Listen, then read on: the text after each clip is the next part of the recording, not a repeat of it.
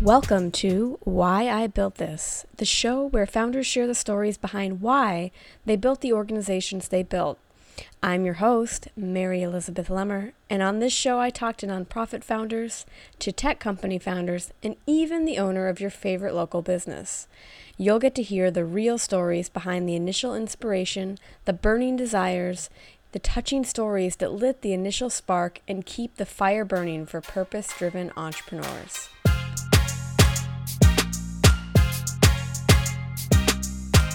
On today's episode of Why I Built This, we are excited to get to know Erin and the story behind why she started Sundara, a nonprofit that empowers women and children through better hygiene and healthcare.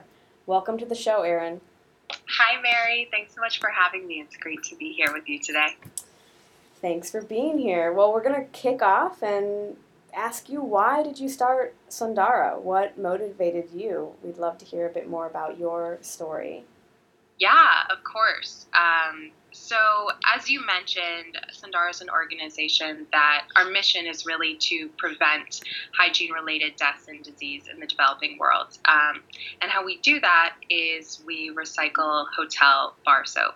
So I know that most of you have been to a hotel and you stay there and there's a bar of soap and you unwrap it, you wash your hands with it, maybe use it in the shower, and the next day there's a brand new bar of soap that you also have to unwrap. Um, and you probably have thought, what happened to the old bar of soap? So you don't have to wonder that anymore because it usually is thrown out in the trash.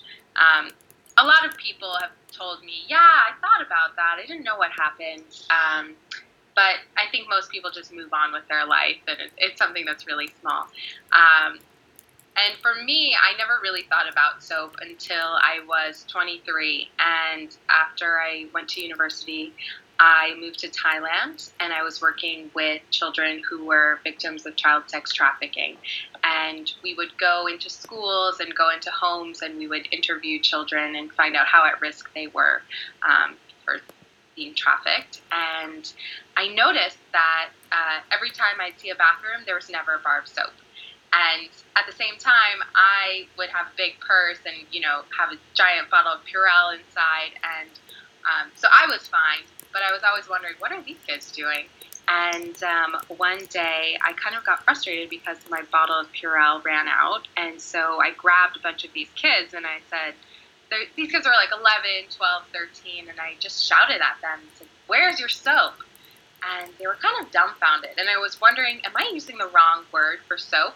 Uh, but I wasn't. I checked with my translator, and so together we drove to the town next door, and we bought out their supply of soap, and we brought it back, and these children um, opened the bars of soap, and they were just scratching at it, you know, smacking it uh, on their heads. One boy tried to eat it, and it was the most bizarre moment for me, but also a real um, enlightening moment that I had lived my entire life uh, not thinking about something that was, uh, I took it for granted. I lived my whole life with something that these people had lived their entire life without. And it was something as basic and universal as soap. Um, so I realized that I had won the birth lottery and they had lost it. And it was just because of where we were lucky or unlucky enough to be born. And so that one moment really put me on this path of trying to figure out how can we um, reduce the excess soap waste and increase access um, for people in developing countries that often don't have access to basic hygiene supplies like soap. Wow. And how long ago was that? Yeah, that was about four years ago. Um, oh that I saw that incident. Um, and at the same time, I should give you some backstory, which is that, um, you know, a lot of people are like, oh, so what? They'll have dirty hands. But one thing that I always tell people is that in a lot of developing countries, children are dying of things like diarrhea and pneumonia. Um, Two million children a year die of preventable diseases. But do you know anyone who's ever died of diarrhea or pneumonia? I've had both of them, like multiple, multiple times. Um, but it's something that people and to learn that they don't die of. So to know that there's something that people are dying of, which is totally preventable and is simple and low cost, that's something that I feel really strongly about. Like, that the solution already exists and that it's so simple. Um, and so if there's an easy way to prevent death and to prevent sickness, um, why shouldn't we do it? It's kind of what I think. So, yeah, I've been doing this for the past four years. And um, we initially started our work in India, and today we have operations in India, Myanmar, and Uganda. Wow. Um, that's a that's an incredible story, and I think one of the things that has resonated with me uh, in hearing your story over the years of knowing you is that when you illustrate it that way, of, have you ever known anyone that has died of of diarrhea or pneumonia? And you, it's, no, I can't think of anyone, right? Because it's, those are things that are incredibly treatable here. And to experience that seems like a very profound, it had a very profound impact on your life and inspired you to make this huge commitment um, in your life and how you spend your time.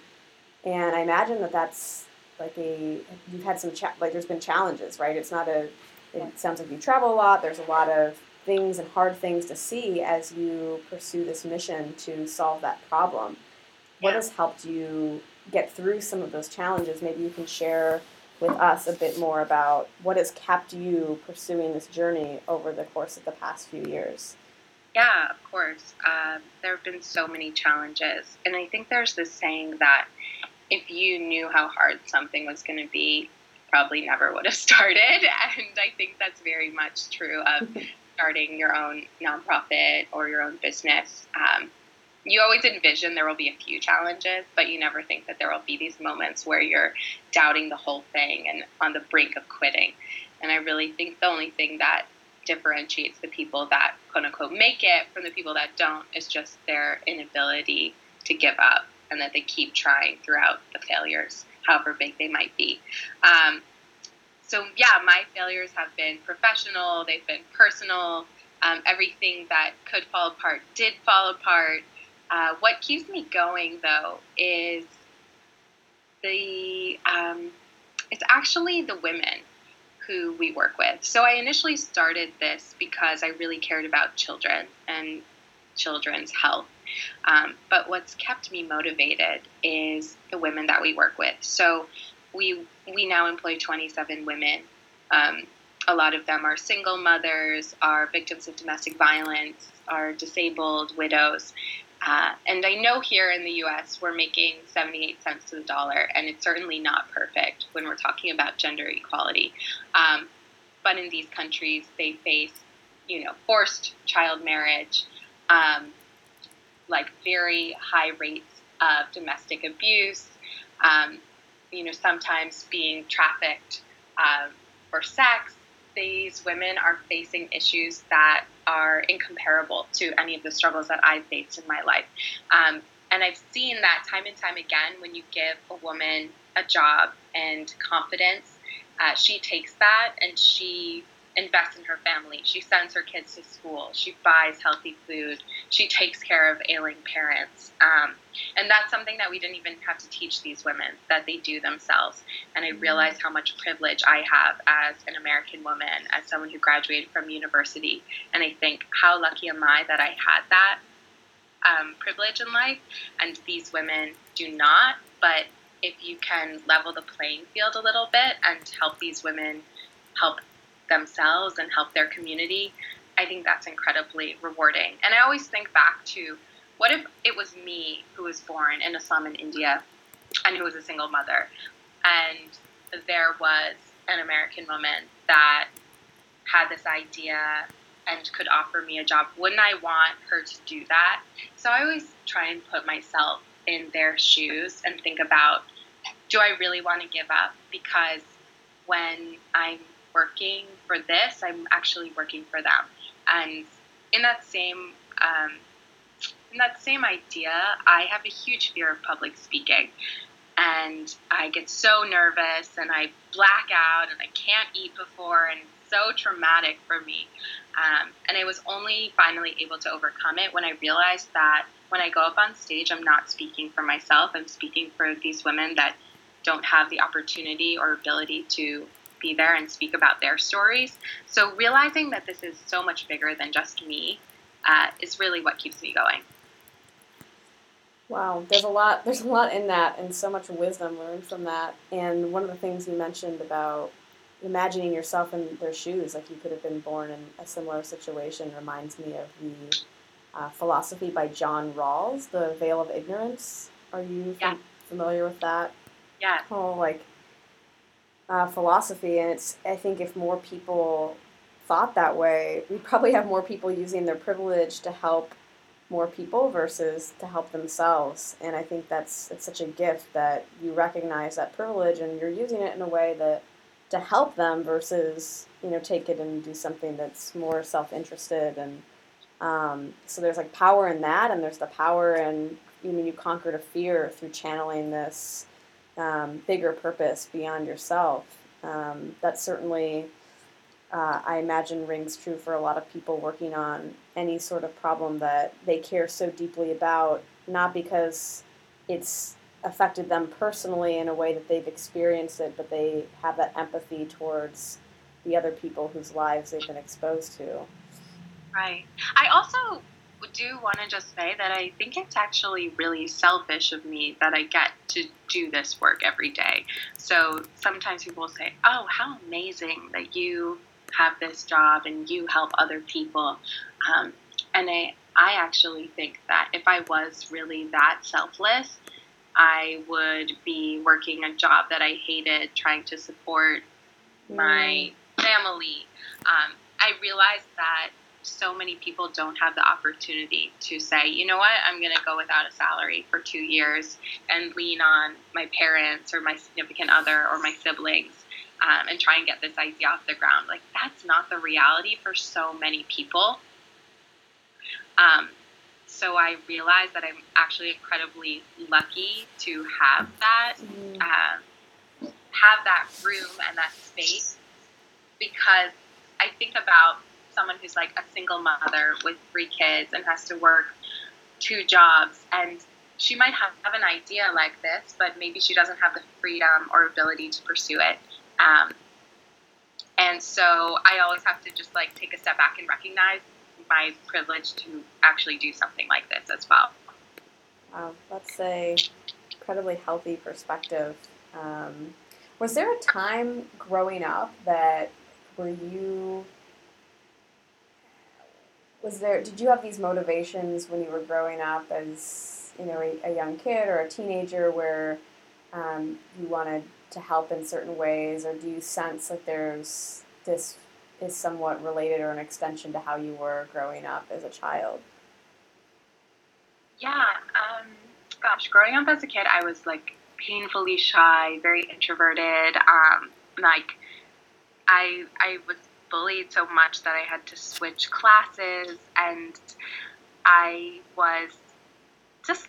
I think I, I have blacked out a lot of my childhood, to be honest. It was it was pretty depressing. And um, when I was uh, nineteen, my um, my mom had been diagnosed with breast cancer, and I felt really depressed. And I saw uh, Slumdog Millionaire, the movie, mm. and I'm really spontaneous, so I decided to book a trip to India. And before that, I think I could be characterized as like, I was kind of nerdy, but I also really liked fashion and malls and boys, and I just was like a very typical kid. Um, and I spent four months in India, and when I was nineteen, it was a completely transformative experience because um, I was living in an orphanage of one hundred thirty girls. They were, uh, a lot of them were born and then shortly thereafter abandoned or left in trash cans just because they were girls and they required dowries and their parents couldn't afford to have girls. Um, but luckily for them, they were taken in by this amazing orphanage that was run by Parsis or Zoroastrians. Um, And I worked there kind of teaching English and helping out the restaurant. And I became very close with this one girl. She was ten. Um, I was the first foreigner she'd ever met. And she used to insist that I braid her hair every day and, like, read her palm. And so every morning it would be, like, a different palm reading because obviously I don't know how to read palm. So I would just totally lie and be like, you're going to be a firefighter, or you're going to have five kids, or you'll be a teacher, or you'll be a doctor. Like, every day was something different. Um, and she loved hearing that because I was the first person in her life that was telling her that she could be whatever she wanted. Mm. Her backstory is that um, when she was seven, uh, she was the daughter of a prostitute and, like, the town drunk. And when she was seven, her mother lit herself on fire in front of her. Um, wow. And committed suicide because she found out that um, her father had, like, many affairs and multiple wives, and uh, this girl was given to her grandmother, who basically prostituted her every day for the last three years of her life, um, and she was tied to a mattress, and different men in the village would rape her, and um, one man took pity on her and helped her get to Mumbai, which is where I met her. Um, So we became very close, and we had this, um, like, older sister, younger sister relationship. And uh, I remember I came back to the U S. It was around when Facebook just came out, and I was telling her, oh, I'm going to help you make a Facebook. And she'd never had chocolate before, so I was making a care package for her. And I got a call that uh, she had died of AIDS. Um, oh, she was sick the entire time.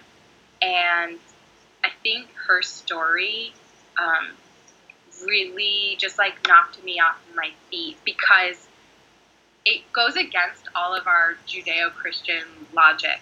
You know, oh, good, you know, hard work breeds success. Do unto others, and and the way we rationalize our lives. You know, here is this girl, um, and she was really no different than me as a child, but she was so unlucky, um, and you can't say, oh, she had this terrible childhood, and now she's the president of India. Like, no, now she's dead. Um, and I think that put me on this path of realizing, like, there are so many problems in the world. Like, what am I doing to help people like her or people in situations like that? Um, and that's why I moved to Thailand to work with victims of child sex trafficking. But that also, I guess, brought me to where I am today, too. Um, like, just knowing her story and seeing that life is so unfair. You know, why would I try and make more money um, or make a career around, like, looking hot um, when the world is so broken and people like that exist? Like, millions or billions of people's life is like that. Um, so I just feel like that cemented my obligation to try and do something more with my life. Wow. So you're like the epitome of purpose-driven. Um, I think what, or what someone might call, like, purpose-driven. You have this, like, higher level purpose in what you're doing, and find that higher level purpose in what you're doing. And uh, I wonder if you've given any thought to the legacy you want to leave as you as you look towards the end of your life, and if you were to look back over the course of your life and see everything that you've done for the world. What what do you want what do you want people to say about you or say about the impact that you made in the world? Yeah, wow, that's an amazing question. And my legacy is something I actually think about all the time because I am I think my biggest motivator is my fear of death. I'm so afraid of death. As a child, I, I couldn't go to sleep at night because I was afraid I was going to die. The people I loved were going to die. And uh, that has been an impetus to not waste time um, because, you know, life is short, like what you were saying earlier. Um, and who knows how much time I have left on this earth. So I want to make sure that I'm making the most of every day and opportunity. Um, in terms of how I want to be remembered, I think in the long run, people are going to forget me, except for the people that are really, really close with me. I don't plan on being a politician anytime soon. Or, I mean, Sundara is a great organization, I think, but it's still re- relatively small. Um, and it is a drop in the bucket, if I'm really honest with myself. You know, um, seventy million people in India don't have access to soap. We're only able to reach a few thousand of those people, but hopefully we grow and get bigger. Um, I think I want to be remembered as someone who pursued their passion regardless of what um, societal expectations of her were, or what her parents wanted out of her sometimes. Mm-hmm. Um, I know there's so much pressure in society to have a good job, to make a lot of money, um, to be in a relationship, to have kids, to follow this very linear path. Um, and for better or worse, my life has not looked like that. Um, and sometimes I really envy people whose lives do shape out to be that way, but other times I have to remember how many amazing experiences I've had in this very non-traditional path. Um, and so just to be remembered as that, and hopefully in the process, I can inspire other people to kind of like buck the trend of what you think your life has to be and follow your passion. Um, I think that would be a win in and of itself. I think you'll be remembered as that. You seem like you're on a good you. path for that. Thank you. Um, so a lot of our uh, listeners uh, may be interested in somehow getting involved or supporting Sundara in some way. Are there are there ways for people to support what you're doing? Um, and if so, how? Yeah, of course. Um, thank you for asking that question, too. Uh, we are a nonprofit, and we do have a really limited budget. So, of course, donating is always so helpful to us. Our website is Sundara Fund, S U N D A R A, Fund, F U N D, dot org. But I think we're also looking for people to intern and volunteer with us, to come to the field with us. Um, especially in India, we always have opportunities to work there. Um, so if you are interested in coming to the field with us and um, writing a story on us, or, um, you know, just visiting us on your next trip abroad somewhere, uh, please let me know. And is it okay if I give out my email? Yeah, in fact, we can we'll we can put it in the show notes, so yeah. uh, we'll link to the website, and we can include your email and contact information in there, so yeah, that folks can reach out to you. For people that come to visit, it would be um, it would just be so great to be able to show them our work, um, and even if soap recycling and hygiene education isn't a cause that speaks to you, maybe uh, during your travels you'll find something that does. Uh, and the last thing I want to say is that we're always looking for new board members, um, or additional board members, I should say. So um, especially if you live in the New York area, because our board is definitely New York-centric, um, we're looking for board members, so please get in touch with me. Well, that's great. We'll make sure to include all of that in the show notes and have a way for people to reach out to you directly and learn more about Sundara and the great work that your organization is doing, and that you, as an ins- inspiring and, and purpose-driven entrepreneur, um, are doing. And so thank you for sharing your story with us today, and we look forward to seeing more great things to come from you and Sundara. Thank you so much for having me. This is such a pleasure to talk with you today. All right. Thanks, Erin.